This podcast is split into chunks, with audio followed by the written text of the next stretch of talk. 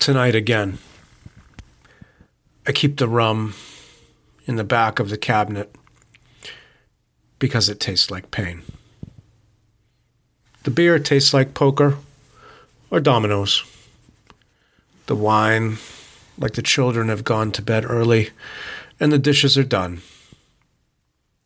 The rum pours into any glass when I shove aside the amaretto, which tastes like romance, and the sambuca, which tastes like history. Clinking the bottles to draw the rum from where it has been banished since last time.